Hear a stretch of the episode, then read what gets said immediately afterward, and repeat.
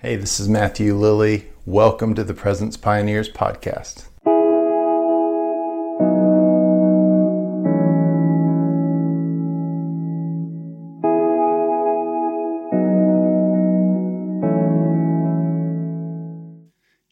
Welcome to today's episode. Thank you so much for joining us. Today, I'm going to be talking about two expressions of the prayer movement fasting and feasting. Should our prayer meetings and our prayer ministries primarily be solemn or primarily be joyful?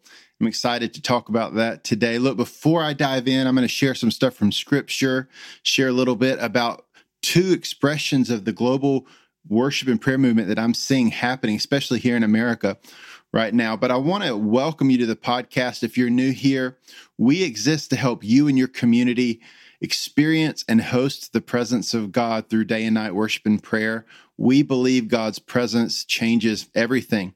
You can track with us on our website at presencepioneers.org, where you can see all of our previous episodes.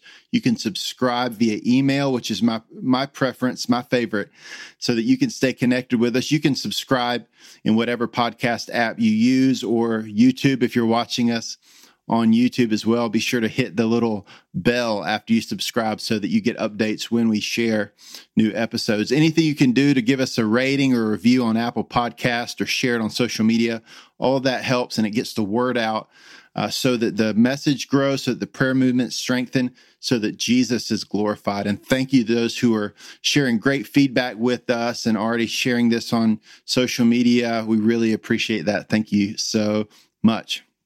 Well, let's dive in today because, in my experience, a lot of people tend to lean one way or another when it comes to prayer. You have those who are solemn.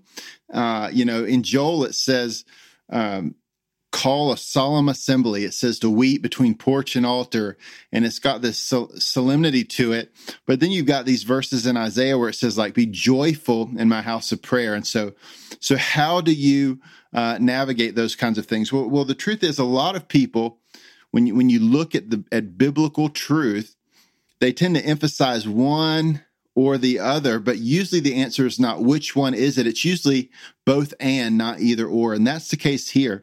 God actually is is wanting us to live in the tension of both of these realities, and and it means that the prayer movement, our personal prayer lives, prayer ministries and movements and organizations need to embrace both of these realities, what I'm going to call fasting and feasting, the dance and the dirge, uh, solemn assembly and joyful assembly. Both of these things, we need both of them. So you see this even when you, you know, the same idea of people choosing either or instead of both and with like prayer and missions. Like, do we go or do we do we stay? Do we minister to the Lord or do we minister to others? And of course we do both of those things so for for about 20 years there's been this day and night worship and prayer movement that has exploded all over the earth. It's amazing. I've got previous episodes about this.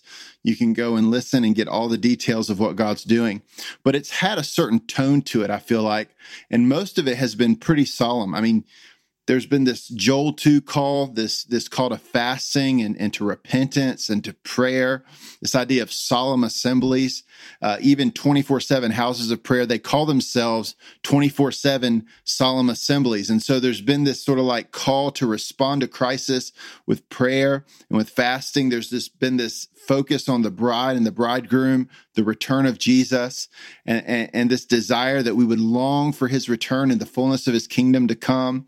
And, and so those emphasis, those focuses are actually good, biblical, and right. And the Holy Spirit has been speaking those things and is continuing to speak those things and call us into those things. And so I want to give credit where credit is due because there's always been this this call to joy in the house of prayer and enjoying God and intimacy with the Lord. But the truth is, the tone and the culture of the prayer movement has sort of been more solemn, uh, if we're honest, especially in houses of prayer and those kinds of movement. So it's been this yearning and this groaning for uh, what we have not yet experienced with the kingdom of God. But the truth is, here, here's the underlying reality the kingdom of God is both now and not yet. So, Jesus is come, but he's coming again. And so he's come, and we can enter into the kingdom of God now. We can experience the presence of God now. And, and others can do that as well. People can be healed. People can be saved. We can begin to impact the world around us. We can advance the kingdom of God, His purposes and His will on the earth. Uh, he moves through us to do that. That's happening now. But the, the reality is that the fullness of what God wants to bring to the earth is going to happen in the future. It has not happened yet. And so there's both of those things happening at the same time. And so much of the prayer movement, I feel like personally, is has been focused on the not yet of the kingdom. We're longing for more. We're contending. We're groaning. We're fasting. We're crying out. We're yearning. All those things are good and right. But I'm seeing this new expression that's rising up uh, that, that's got a little bit of a different expression that, that's focused more on the kingdom now. And and this is good. I i i think there's been uh, a measure of that in the house of prayer movement already but there's something new that's happening. There's this focus on joy love songs to jesus celebration. It's just got a new feel to it a different feel to it that i'm seeing. And so a couple examples of this the burn 24 7 like the movement we're, we're a part of i'm a part of we, we talk about being prophets of hope. There's this joyful hopeful take on the prayer movement uh, in david's tent in dc which has been hosting 24-7 live worship for the last four years uh, they call it a 24-7 love song to jesus. So that's a little bit different than a 24-7 solemn assembly. It's just got a little bit of a different feel to it places like the upper room where there's just this wild celebratory worship and they're they say that they're hosting the presence of god. Um, or like Awaken the Dawn uh, the the ministry i'm also a part of the movement i'm also part of here in america where david bradshaw its founder uses phrases like global festival of glory. There's this these tents and this celebration this proclamation of the gospel. And it's just got a little bit of a different feel to it than these solemn assemblies and sort of this fasting and longing and groaning. There's this celebration that the kingdom of God is now, that we can celebrate uh, and experience his presence now that, that the gospel is finished it's done what jesus jesus has already accomplished it.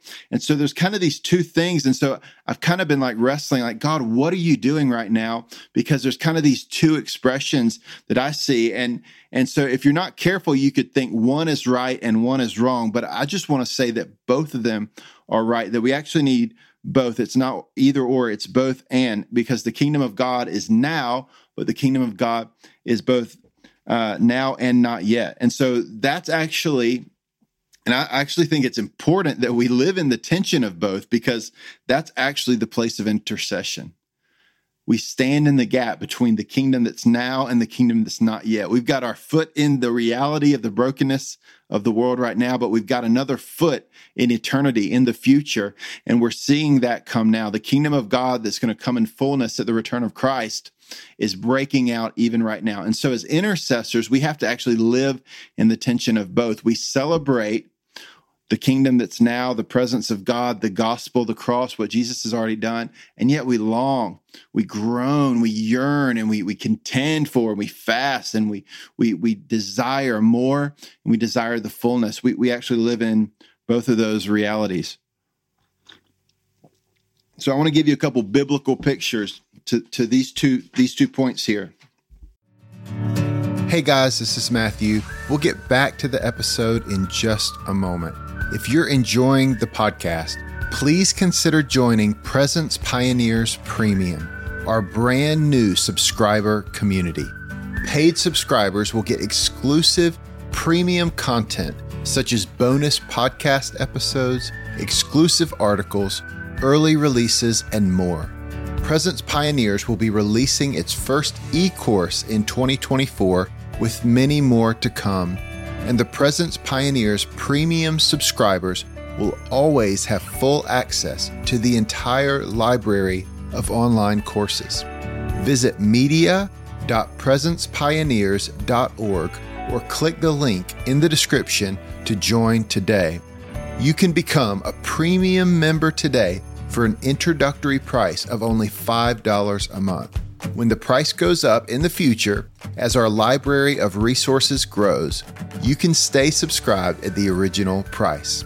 If you've enjoyed our podcast for a while, becoming a premium member is a simple way for you to help us cover the cost of producing this podcast and partner with Presence Pioneers in equipping the church with resources for day and night prayer, prophetic worship, missions, and revival. Visit media.presencepioneers.org to sign up today. Uh, in in the Jewish culture in the Old Testament, they had these uh, these feast days, you know these these uh, holidays, these gatherings in Jerusalem, these special days every year. And there's two in the fall that happened uh, that kind of give us a picture of this. There, there's this Rosh Hashanah and Yom Kippur, which bookend this period called the 10 days of awe, which happens every fall. And then not too long after that, you have the Feast of Tabernacles, the Feast of Sukkot, which happens. And so these feasts point to the second coming of Jesus, but but they point to the days of awe their their time of repentance. It's solemn. It's it was the day of atonement. Okay, and this points to the, the judgment of, of Jesus when he returns and he judges the earth. It, it it calls us to repentance, and so that's real and that's good. Those ten days. I actually had a um, a podcast episode with Jonathan Friz, where I interviewed Jonathan Friz, and he has a ministry called 10 Days uh, that focuses on those 10 days of awe, and they called for united uh, prayer and repentance during those times. But then you have the Feast of Tabernacles. And so during the Feast of Tabernacles, it's a celebration of the harvest. Uh, it's celebratory, it's worshipful, and there's a different feel to it. And so those two those two feasts actually kind of give us this picture, this fasting and feasting, the days of awe, and the Feast of Tabernacles. And so it's cool that here in America, we we've got these movements that are rising up. You've got 10 days, which again, we'll link to this in the show notes. The interview I did with Jonathan Friz on 10 days.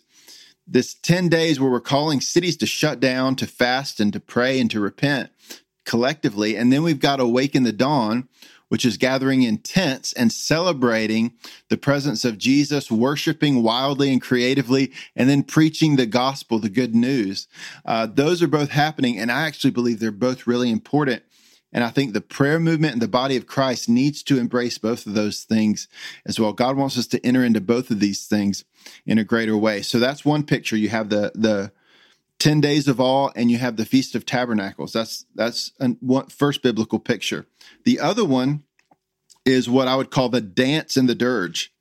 So this is based off off what jesus says in matthew 11 so let's see. Starting at verse 16 he says to what shall i liken this generation? It is like children sitting in marketplaces calling to their companions and saying we played the flute for you and you did not dance. We mourned to you, and you did not lament. For John came neither eating or, or drinking, and they say he has a demon. The Son of Man came eating and drinking, and they say, Look, a glutton and a winebibber, a friend of tax collectors and sinners, but wisdom is justified by her children. So, what Jesus is talking about here is he's talking about John the Baptist who came before him. And then Jesus, he's saying, You rejected both of these. You rejected the dance and the dirge. You didn't enter into either one of those.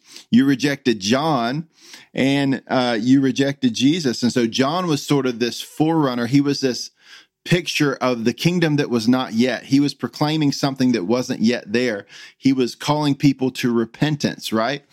And he was he was fasting. He was he was eating locust and honey in the wilderness. And so it's that picture of that 10 days. It's the picture of the fasting. It's the picture of the kingdom not yet. This is uh, john the baptist and so you have this dirge, and, and, then you have Jesus who comes. And of course, that points to the kingdom that's now. Jesus came to the kingdom of God is now, and he brought the kingdom of God with him. And he was not fasting. It says he was eating and drinking and all those kinds of things. And so that's a that's another biblical picture, the dance and the dirge. God invites us into both of those. And then you have the joyful assembly and the solemn assembly. I'm, I'm stealing this language from Jason Hershey, who leads David's Tent DC, from his book called David's Tent. But it's connected to these scriptures in Joel 2, verse 15 through 16, which says, Blow the trumpet in Zion, consecrate a fast, call a solemn assembly, gather the people, consecrate the congregation, assemble the elders. So this is that call to fasting. It's the dirge, it's the days of awe, it's the solemn assembly.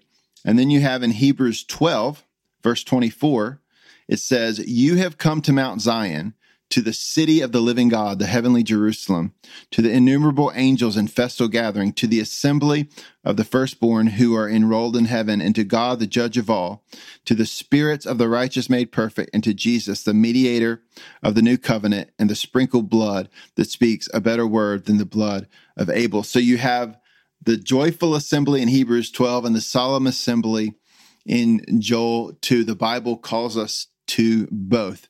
And he's raising up both, and we need to live in the tension of both as intercessors and as as prayer people, as Christians who pray, and especially as leaders of ministries and churches and uh, prayer groups, that we would that we would do both. We would celebrate, but we would also mourn at the same time.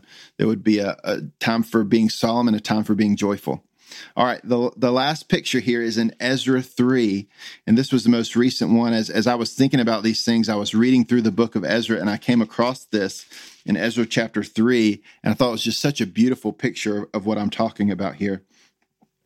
Uh, they restored the temple, and in verse 12 it says, Many of the priests and Levites, heads of the father's house, old men who had seen the first temple, went with a loud voice when the foundation of the temple was laid before their eyes. Yet many shouted aloud for joy, so that the people could not discern the noise of the shout of joy from the noise of the weeping of the people. For the people shouted with a loud shout, and the sound was heard far off. I love this. So you have these people that are weeping and shouting for joy at the same time. Isn't that a perfect picture? I believe God wants that in the prayer movement. He wants this sound of weeping and the sound of joy to go out at the same time, that they would go together and crescendo together, um, you know, to usher in the kingdom of God to the earth. And so I want to encourage you to enter into both of those. Most people probably lean one way or the other. They tend to focus on the not yet or the now. And I want to encourage you, if you find yourself leaning one way or the other, to to embrace uh, the the other aspect of the prayer movement, to embrace the other uh, the dance or the dirge, you know, the joy or the solemnity, whatever whatever way you lean. Maybe lean the other way. Maybe if you're if you're the one that's contending and fasting and pushing and crying out maybe just learn to enjoy learn to dance learn to celebrate learn to eat a good meal you know to celebrate what jesus has already done.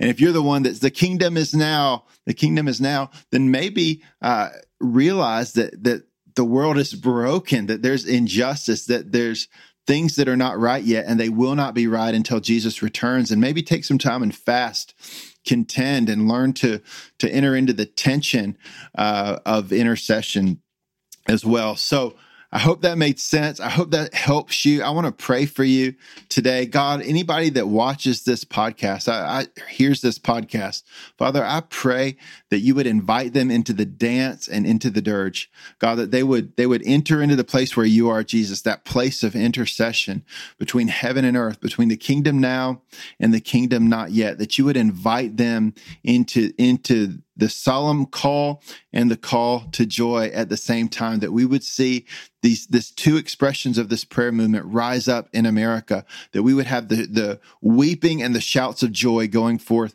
at the same time in our own hearts in our own lives and across the nations of the earth. In Jesus name amen well, thank you so much for tuning in to the podcast today. Uh, I hope that you enjoyed it. If you do, please share it, uh, and that will help us get the word out again. And be sure to visit our website at presencepioneers.org and subscribe to stay connected with us. Bless you. God's presence changes everything.